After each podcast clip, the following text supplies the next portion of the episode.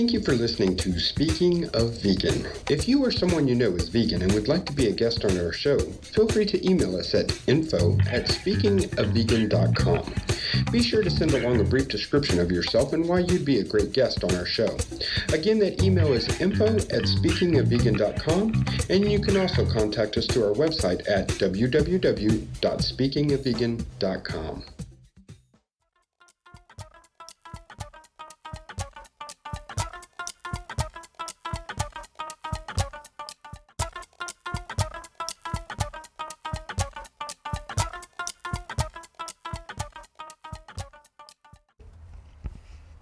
Welcome to another edition of Speaking of Vegan, speakingofvegan.com, the podcast, and so much more. I'm Anuj Shah, your host, as always. And it is an incredible delight, privilege, and pleasure to have on Dr. Will Tuttle on today's show. We are just I, I just uh, floored with the opportunity. Dr. Tuttle is such an immense figure in the vegan animal rights philosophical movement. Um, he has a master's degree, among other things, in humanities from San, uh, San, Francisco State University, and he got his PhD in the philosophy of education from the University of California at Berkeley. Dr. Tuttle is a musician, he's a professional pianist, composer, and teacher. And for the last um, 15 or 20 years, he's presented at progressive churches, vegetarian and human potential uh, conferences, and intentional communities throughout the country. Uh, he trained in Korea, in fact, as a Zen Buddhist monk, and he's worked, worked extensively in Tai Chi, yoga, meditation, intuition and development, and spiritual healing. And he has lived all over the country and traveled all over the world.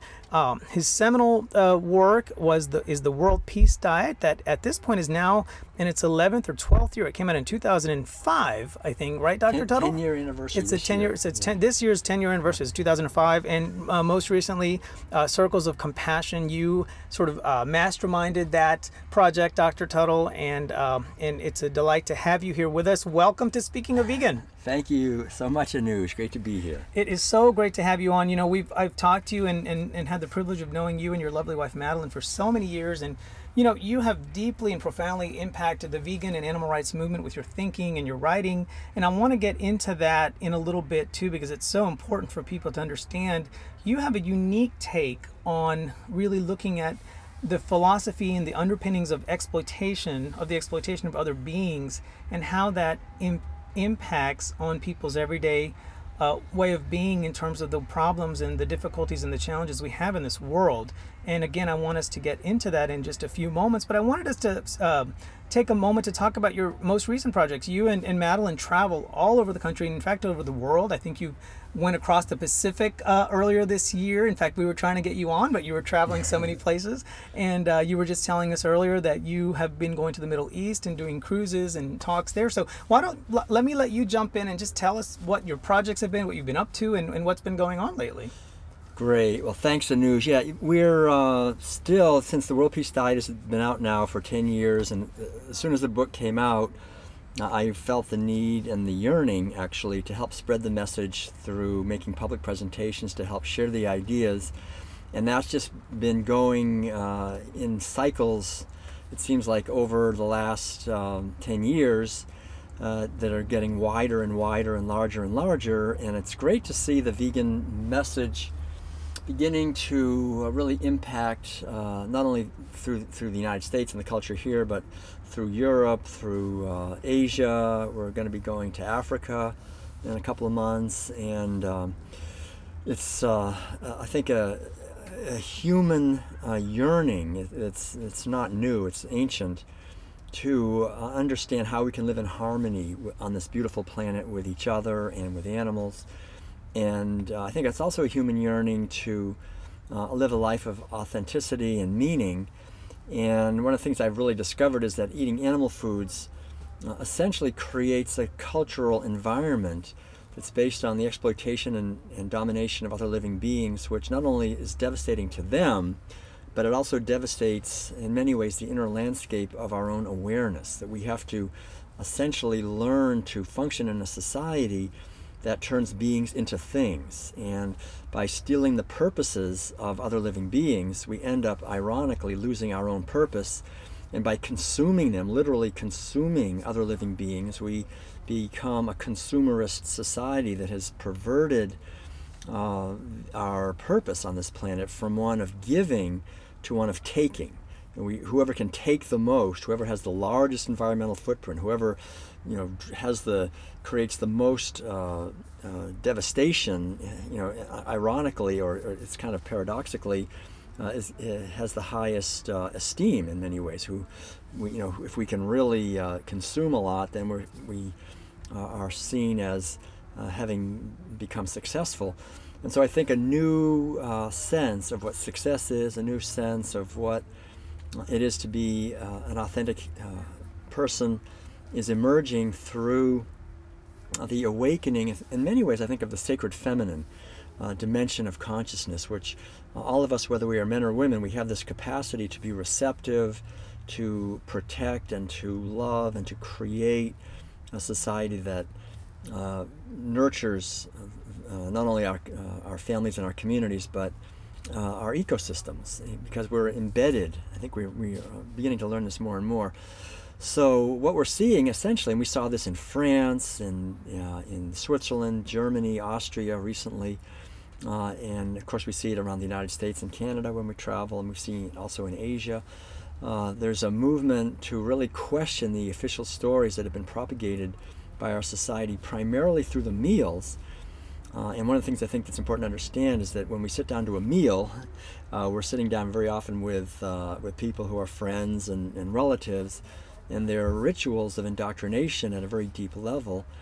And so we're seeing that the, the meals that we've been forced to eat from the time we're little children uh, are more and more people are realizing that uh, they're demonic in a sense. I mean, they're actually uh, causing incredibly uh, deep wounds to our, our earth, uh, horror and misery to the animals who are, are killed and exploited uh, and uh, wiping out habitat for wildlife, causing hunger to people who uh, could otherwise eat the grains that we are feeding to animals, causing food shortages, which are the driving force behind the wars that we're seeing. When I was in Europe, I was actually on a train that went from uh, Austria to Germany, and uh, on the train it came from Hungary, and there were all these refugees on the train. And I remember when we when we got into Germany, uh, the police came on, and more than I'd say 60% of the people were just thrown off the train because they were not allowed to come in because they were refugees from a situation that's just de- devastating. In Syria, for example, um, the terrible droughts, the food shortages really can be traced to the global climate change and water, um, uh, loss, loss of water supplies, uh, water depletion, uh, which really go back to animal agriculture and the mentality of animal agriculture, which is domination and exploitation of animals, really leads into uh, the kind of war machine that we see. So I think there is this wonderful awakening happening, and it's great to see you, Anuj, uh, continuing to help raise awareness about this and to realize that we're not alone here. I mean, even if we were alone, I think we'd still do it, but it's nice to see that there are people in uh, not only in the United States, but really, you know, we're part of an international awakening. And uh, I think it's there's no more important thing we can do with our precious time on this planet, the few years that we have here, than to contribute to this in some way. Well, no, absolutely. And Dr. Tuttle, thank you for, you know, the acknowledgement. I mean, people like you have been such an inspiration to all of us who do this kind of work. And, you know, you're you, you touched on so many of the really seminal points in your book. You know, you talked about the feminine, you talked uh, just about the environmental devastation and the and the exploitation of other beings and all that. But I did want to just mention in terms of the international, it's been very encouraging. You know, uh, I'm originally from India, and it's been kind of a painful. um, observation for me over the years to know that my culture has been so close yet so far because they're so inc- incredibly wedded to this notion of uh, you know cows you know mammary secretions because of some mythology that uh, you know started a few a couple thousand years ago whatever it was with krishna you know the uh, one of the gods in the pantheon there. And um, they're so compassionate and they're so open to that idea of compassion toward living beings and yet they're so stuck on on having yogurt and butter and cheese and, and, and milk over there, you know, the products of cows. And just recently, I was talking to a cousin of mine. I called her to wish her a happy birthday, and she said there are three vegan restaurants in in uh, Houston. You know, I'm from Houston, so that slipped out of my uh, out there. But I'm uh, from Mumbai, in Mumbai, and I thought really three vegan restaurants? that's three more vegan restaurants than I had um, seen when I uh, last time I was there a couple years ago. And I got an email from a colleague of mine saying that there's now an Indian vegan society. And uh, I know that you've actually been to India. Is that right, Dr. Tuttle? Right? And I think you're going again soon. You were saying sometime, uh, or is that not true? Did I misunderstand? Actually, yeah, we're. Um, my wife Madeline's been to India many times. I have not actually been to India, mm. but I've been working a lot with uh, cultures, uh, Indian, basically Indian people living in North America primarily, oh, okay. and also in England. Uh, Jains uh, yes. are for, for sure. Uh, we've worked a lot with the Jains, and we're working with another group uh, who um, next month, well, week, uh, not next month, the month after next, but no, December, um, doing a cruise. Uh, it's a group of Indian people who are doing a, a vegetarian, actually vegan cruise. Um, because they are familiar with the World Peace Diet and they want, and, and, it's on Peace. It's called the Peace Festival Cruise, the Madiam Peace Festival Cruise, going out of Dubai and um, the whole idea there is to make the connections between our cruelty toward animals, our devastation of the earth, and the cultural uh, problems that we're having with war and hunger and uh, and, and uh, the diseases that we're having and the interconnectedness of poverty and social injustice and the domination of women and of animals and uh, and the racism and so forth. All these these various forms of exploitation and of discrimination uh, and the work that we've been doing, basically starting not only with the World Peace Diet, but with the uh, second book, Circles of Compassion, uh, it's really focused on seeing the intersectionality of oppression and how uh, it, it's a very small step from enslaving uh, a cow, say, for example, because I want her milk,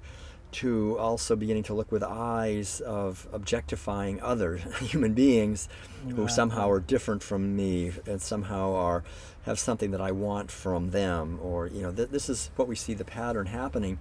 And so what we're trying to do essentially and what I think the beautiful possibilities we have is to cut this off at the root. And once going that's why I think veganism is so empowering and liberating for us as individuals and as a society. It really reflects what Gandhi was emphasizing over and over again that there can never be positive social change without positive personal change. It's very easy to look at large corporations like Monsanto or large uh, um, other you know other uh, governmental agencies like the uh, the big war machine and and just think, oh, I, if we could just change them. mm-hmm. And it's easy to blame others for the problems that we're having. And yet, I think what we're more and more seeing the truth of what Gandhi said, which is that we are called ourselves to be the change that we would like to see in the world, which means instead of blaming others, however despicable we may think they are, to really bring it back to myself. Not only my how I'm living, what my purchases are, but I think at a deeper level, how what the quality of my relationships are. How am I really living what veganism is? Because I think what veganism is essentially is radical inclusion. It's really working to to include all living beings within the sphere of my concern and kindness. And so we no longer have the luxury, I think, as vegans to uh, to blame and shame others, even if we don't agree with them, or to condemn them. That we're really called to be understanding and uh, loving in all of our relationships. That that's the key. Uh, and, and I think that requires inner work, basically. It requires, I think, some form of uh, either meditation or introspection where we learn to quiet our mind and not just have our mind be overrun by the thoughts uh, which are basically injected into us by our parents and our teachers and the media. We have to really not only uh, have uh, an, a consumerism that does not consume violence uh, on the outer level, but also an inner consumerism so that our, the thoughts we're entertaining within ourselves uh, are in alignment with what veganism is. Uh, which is kindness and caring and compassion and blessing others rather than harming them. And I think as activists and as advocates for a better world, it's wonderful to actually go vegan. I mean, that's a tremendous thing to do in the face of the resistance. But I think with the Indian culture, one of the beauty, beauties of the Indian culture is it's taught people to be uh, introspective and not only uh, you know, ch- uh, change others on the outside, but to really look within and change ourselves. Thank you for listening to Speaking of Vegan. We're excited to be able to release a new show for you every few days, but if you have a hankering to keep in communication with us between episodes, and of course you do, you can stay connected with us through Facebook, Twitter, Google, Instagram, and our YouTube pages. Thank you again for your interest in making the world a kinder place, and until next time, we'll see you in the Twitter sphere. And welcome back to Speaking of Vegan, speakingofvegan.com, the podcast. As always, I'm your humble uh, host, Anuj Shah, and uh, we are continuing here with Dr. Will Tuttle, author of the World Peace Diet and uh, most recently editor of uh, the uh, of the book Circles of Compassion. And Dr. Tuttle, we were just talking um, just before the break about you know all the so many different things you, you high points you hit about your book and you know it occurs to me too i mean that's the whole idea you know i love how you've talked about in the past and you've written about you know, a lot of these ideals and ideas and ideologies that people have are things that people don't even know they have. They're not, you know, we talk about freedom, but and people sort of mistakenly feel like they have the freedom to choose what they eat, for example, but they never really have because these ideas and these ways of being and these cultural ways of eating and exploiting other beings have been foisted upon us since our infancy, since birth, and they're so deeply ingrained in who we are and as different cultures because pretty much every culture in civilization has been exploitative of, of non-human animals right? And and it, i love how you address that topic and i'd love you to, love for you to talk a little bit more about it that you know it causes people even people who find themselves or you know have a worldview of themselves as people who are progressive and open-minded and social justice oriented yet there's sort of this defining blind spot that you very articulately articulately describe in the book, in the World Peace Diet, that somehow when it comes to food and the exploitation of non-human animals for food, that's something we either it's verboten, we don't talk about, we can't talk about, and it's something people don't want to address. And I'd love for you to say more about that because that's so uh, central to your to some of the themes you mentioned. Right, Anuj. Yeah, that's really you're, you're right. You know, and it's it's ironic. You, know, you and I are sitting here uh, just outside the San Francisco uh, Veg Fest, a city with close to a million people, and you'd think that there'd be at least you know a few hundred thousand people here. when, I have to laugh because that was kind of my expectation, yeah, and it's, right. it's a it's sort of a, a modest right situation here in 2015. Right. So yeah. it's uh, it's still even in a city, uh, one of the most progressive cities probably in the world, where you have people who are questioning everything uh, the mo- I think really the most difficult uh, thing for for many people to question, uh, and as you say, the, as I call it the World Peace Diet, the uh, defining blind spot, is the abuse of animals for food and for other products, but primarily for food. And I think the reason it's uh, so difficult for us to address primarily is that we are all of us are products of our community and of our upbringing and of the rituals uh, of our communities. And so, uh, when we look deeply at the rituals in any society, we see that the, the number one most powerful ritual in any culture for transmitting values from generation to generation are the food rituals around eating and meals. And in our society today, uh, from the time we're little infants, as soon as we lose our mother's breast, which in many cases we don't even get that, we're already getting dairy even before we uh, we get meat. But we're given uh, the flesh of animals from a very early age from people we trust implicitly, and so there are very deep subconscious uh, connections that are made between love and welfare and and uh, nurturing and meat and dairy. You know, th- these are sort of at a deep level uh, brought home to us and the smells perhaps of, of cheeseburgers or pot roast or whatever it is and mother caring for me and feeding me these foods and and just the whole uh, the whole idea of comfort foods. Yeah, the whole idea of right yeah. of comfort food and the other idea of, of, of social interaction. You know, because right. meals in any society are the main ways that people socialize, and so uh, very few people want to do anything that's going to endanger their social life, and uh, so this is the this is the tension involved. There's a wonderful saying by Krishnamurti, more or less uh, summed up as he said, "It's not a good idea to be well adjusted to a profoundly sick society." I think this is the tension we find ourselves in. You know, we we as we awaken in our consciousness, we realize as we look around that our society is sick, very profoundly sick in the sense of uh, having lost uh, touch with the uh, native and natural intelligence and compassion and empathy and wisdom that would allow us to live in harmony on this planet. Uh, and yet we want to fit in.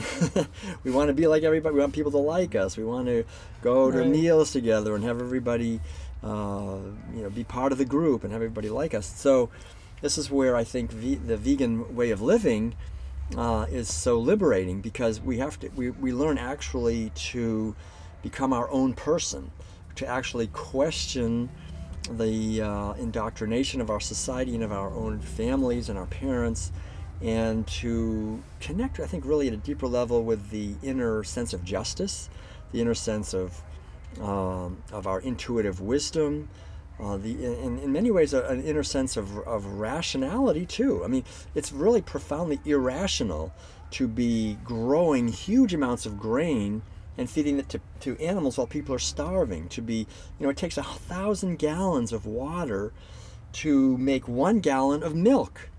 And this is profoundly irrational in, in, in today's day and you know time. And I just want to throw in, Dr. Tuttles, you're saying that we are here sitting in California, as you Right. referenced a few moments ago. And, you know, we went to a restaurant last night, and on the menu it said, We will only serve you water, or we will serve you water only if you request it because there's a tremendous drought in California. And I'm thinking to myself, well, if everyone went vegan, I think the drought would be a lot less of an issue, as you're Right, you're and they're cer- they don't, and they're not saying that about ordering cheese. You think about Right. it. I mean, one say a half a pound of cheese, it takes about eight pounds of water. You know, so that's a whole gallon. That's that's basically That's a 16 to 1 ratio. it's yeah. We're talking about a, a thousand pounds of.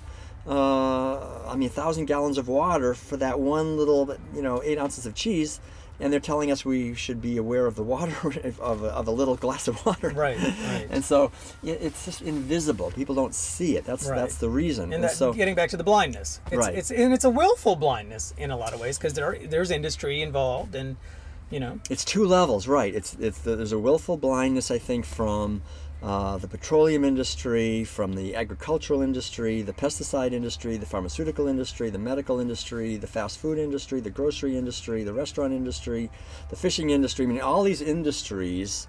Uh, as well as the governmental institutions in the background, as well as the financial institutions in the background, as well as even the uh, the the environmental uh, uh, institute, you know, uh, activist groups in the background really don't want anyone to be aware of this. And then on the other hand, we have the uh, you know the people ourselves, us. Most of us, if we're eating meat and dairy, uh, and someone brings these ideas to us, it causes uh, something uncomfortable, which is cognitive dissonance, and what I refer to as affective dissonance, which is basically uh, feelings that don't really go together, too. And so we would rather simply not know. We just think it would be easier not to know. right And that's the dilemma. So we want to know on one level, it's natural human yearning to know, to understand, to grow, to flourish, to be creative, and so forth. And yet there's this other dimension of us that wants to stay comfortable, and wants to wants to fit in, and wants to just uh, basically be able to, you know, to to eat what I want to eat. But what you said so earlier is so funny because and so important to understand, because one of the very first things that happens when we begin to talk about these ideas uh, is that someone will say to us, "Well, listen, you know, don't tell me what to eat. I this is what I like. This is you know I have a right to eat this. This is what people eat, and you're just in a tiny minority. So don't try to tell me what to eat." And we have to understand that anyone who's eating meat and dairy products and eggs is only doing it for one reason. They're doing it because they're eating what they've been told to eat. That's the only reason. Yeah, they've been the deeply only indoctrinated. Right. From Right. the time we're little infants, we're given this. We're just forced into eating these foods, and that's the only reason we're eating them. So actually, what we're talking, what we're basically doing, is giving per- people permission to question the indoctrination, which is not in their best interest. I mean, we're talking about people who are getting heart disease and cancer and diabetes and obesity and osteoporosis and kidney disease, liver disease, autoimmune diseases, and just the various forms of cancer and and, and colon uh, problems and all these things, as well as seeing the water and, and the the um, the environment that they're living in. I mean, where I live right now, just two and a half hours north of here, my neighbors' houses, a thousand 1,500 houses right in where I live uh, burned to the ground. You know, 150,000 acres of old growth forest is burned. It's it's destroyed now for probably at least four or five generations. We don't have. We are seeing right now something that has never seen been seen before. Scientists say that California, where we're right now, has never been this dry in over 500 years. So this is not some natural cycle. This is a, clearly something that's directly caused by huge amounts of methane and nitrous oxide and the cutting down of forests. And so we have to understand that just because I want, I like cheese, that that desire for that is uh, really not only irrational, it's devastating. And uh, we're not going to have a world not only for our children, even for ourselves, if we continue on this path. Well, and and you know, you you mentioned the cheese, and that's the thing, you know, the beauty of being vegan. I mean, one thing I'll just like to throw in, and, and you make, make a lot of really great points, Dr. Tuttle. You know, and of course, we're indoctrinated, and people, this is a way of being that people have always known since birth, really. And, and yet, what's so liberating, as you mentioned earlier about being vegan, is you can inject your own level of joy and freedom and independence and, and personal autonomy into who you are as a human being. You can govern your direction in life and you can say, This is truly who I am and what I believe. My beliefs are not foisted upon me, but I have had I have the independence and the autonomy and the ability to really create my destiny, my identity, and say, you know what, wait a minute, because you mentioned a few things earlier, you know, internal wisdom and that kind of thing. And one th- uh, one phrase that also popped into my head is people have you know, there's rationality, there's in, in, internal wisdom, and they also have a, a, deep internal moral compass. And I think when people start to look, a lot of people don't want to look. It's not pleasant to look. It's not pleasant to look at what happens to animals in, in slaughterhouses. It's not pleasant to see, you know, male chicks who are coming from layer hens being ground up in wood chippers. I mean, it's horrible. And to see them suffocated or see what happens to dairy calves and who become, you know, right. the calves who become veal calves and, and on and on. Right. And of course, I always encourage people to even just go to YouTube and, and just type in undercover dairy uh, investigation right. or undercover egg investigation or egg farm or whatever it is, and they'll see the horrors of that life for billions and billions of creatures. Um, but, you know, when people are able to have the courage to say, you know what, I'm going to look at that I'm going to question where I came from, my belief system, and how this isn't really my belief system, but it was something that I've been indoctrinated with, and really break through that. And it's a revolutionary act, and yet not nearly as it's profound, but not nearly as difficult. It's simple in a way. I'm not saying it's easy for everybody, but it's a simple concept.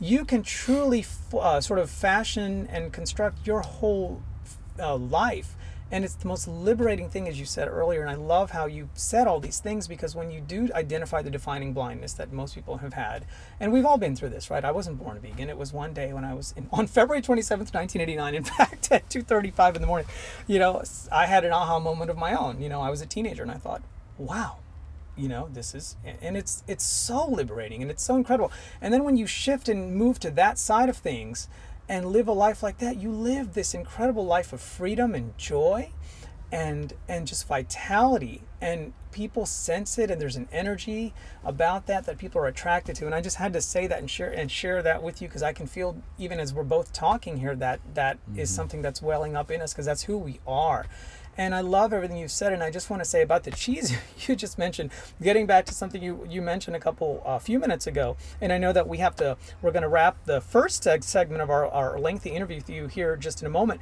But, you know, again, getting back to the issue with India. And I know that in the next segment, we're going to talk uh, in, in a lot more detail because I know you have a lot of information and you, you have a deep study of India and Indian culture and philosophy and Jains and Hindus and their whole sort of obsession with bovine mammary secretions. But um, it has been deeply dis- disconcerting and, and, and hurtful in a way, honestly, for me as someone of Indian origin to see my culture be such a pioneer and revolutionary culture in the history of civilization. I mean, all the things that we admire nowadays that have, that have permeated into Western culture, meditation and yoga and you know compassion for life and and you know it's, it's so interesting. Even at this festival, I mean, I just talked to a guy who's selling water water filters and he started chanting this Sanskrit mm-hmm. verse that he learned in college. You know, I mean, and yet you know there's all that, and yet there's this giant blind spot that they're unwilling to become unfettered from which is this sort of um, obsession and addiction to to bovine mammary, bovine mammary secretion products, you know, borrowing that term from our good friend Bob Linden. So I, I know we're going to talk about that in the next segment. And, and, and, in wrapping this segment, I just wanted to give you an opportunity to say anything else you'd like to say. Right. Um, you know, as we as we kind of wrap up this this this this. Right. Line. Yeah. So. Um, I think, yeah, I think it really is. I think a deep look into the dairy industry and the whole um, um, uh, the, the mythology uh, surrounding dairy is amazingly empowering and fascinating. So I'm looking forward to talking about that uh, in a future segment. And uh, also, I think another thing you made a really important point. I'd like to do a third segment. Actually, um, I have I've come up with about ten uh, uh, keys to staying positive in the face of animal abuse. You know, one of the things that people are afraid of, I think, in going vegan is they think that, well, if I'm a vegan, then I have to be miserable all the time because I'm aware of the suffering of animals. Right, you know, if I right. if I just keep eating them, I don't have to think about it, then I'll be happier. Right. So I think it's very important. So I, I've put together sort of, you know, a number of keys that I think are really helpful for us, not only to, to go vegan, but to be joyful and grateful and uh, creative in our lives as vegans. And I think, quite honestly, as vegans, we have a far uh, greater capacity for living that kind of a life than someone who's a pre vegan. And it's a really a beautiful uh, thing to explore together. And then the final thing I'd like to just uh, say is that if anyone's interested in just jumping in a little earlier or at any time learning more, we do have an online, um, couple of online trainings. We have the World Peace Diet Facilitator training. Uh, and uh, we've got you know hundreds of people have gone through that in our leading study groups around um, the United States and the world. And we also have our third Thursday of the, every month, the World Peace Diet Circle, where I respond to questions and, and talk about some of the uh, current uh, trends in the vegan movement. So, if anyone would like to go more deeply into the ideas and the World Peace Diet and circles of compassion and into um, sort of becoming an effective vegan advocate, to thriving as a vegan in a not yet vegan world, and to looking deeply into not just the physical dimension of this, but really the metaphysical dimension and the cultural dimension as well. I think uh, we'd love to have you. We'd love to you know get to know everyone and, and together build uh, from a grassroots level uh, a movement for transformation of our society. Uh, it starts, I think, with each one of us. So thanks again, Anuj. It's been great to just have this time. It's never we never have enough time, but just well, this this amount of time, and we'll look forward to a couple more sessions. Well, we're going to do a number of additional segments with you, Dr. Tuttle. It's always a pleasure, and I just want to give you an opportunity since you mentioned some of these things. You know, you've got the third Thursday calls, you've got the facilitator training. Where can people find oh. more information about that? If you want to tell us your website and that kind of thing. Right. Just I think worldpeacediet.com is probably the best place to go, and you can link from there to the uh, music, the art, the uh, classes and the trainings and the uh, other uh, to our tour schedule too. We're gonna we're actually leaving uh, soon, and this whole next year, most of 2016, we'll be traveling. So we may be coming to an area near you, wherever you happen to be in North America or even some uh, other countries as well. Well, that is fantastic. WorldPeaceDiet.com. You can uh, find some information, a, a, lot more information about Dr. Tuttle and his endeavors and, and, writings and all the projects you guys are doing there. And uh, again, we've had on this first segment of one of many, uh, Dr. Will Tuttle. It's been such a pleasure to have you. You're the author of the World Peace Diet. That's had its 10th anniversary this year. And this year you uh, edited a compilation that came out. There's Circles of Compassion. And, uh, you know, the World Peace Diet, I wanted to mention, was a number one bestseller on Amazon.com just a few years ago. So I encourage everyone to get a chance to look at that and, and read it. It will profoundly impact your life in a positive way. And Dr. Tuttle, thank you so much for taking your time. I know you're so busy and you've got so many different things and, and uh, projects that you're working on. It's been a pleasure, and I look forward to uh, our second segment uh, very very soon. Great. Thank you, everyone, for listening, and thank you, Anuj. Okay, thank you. And again, thank you all for listening with an open heart and mind. This has been Speaking of Vegan, speakingofvegan.com, the podcast. And as always, I'm Anuj Shah, your host, and until next time. Thank you for listening to our podcast, Speaking of Vegan. If you like what you hear on the show and would like to promote your business by being an advertising sponsor, email us at sponsor at speakingofvegan.com. Thank you for what you do to make the world a more compassionate place. And again, that email is sponsor at speakingofvegan.com.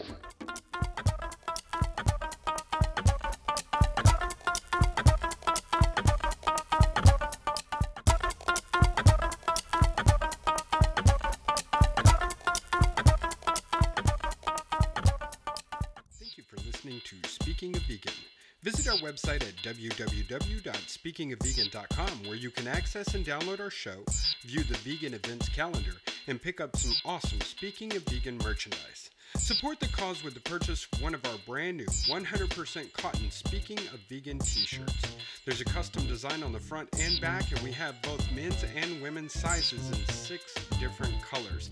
Again, that's www.speakingofvegan.com and just click on the store.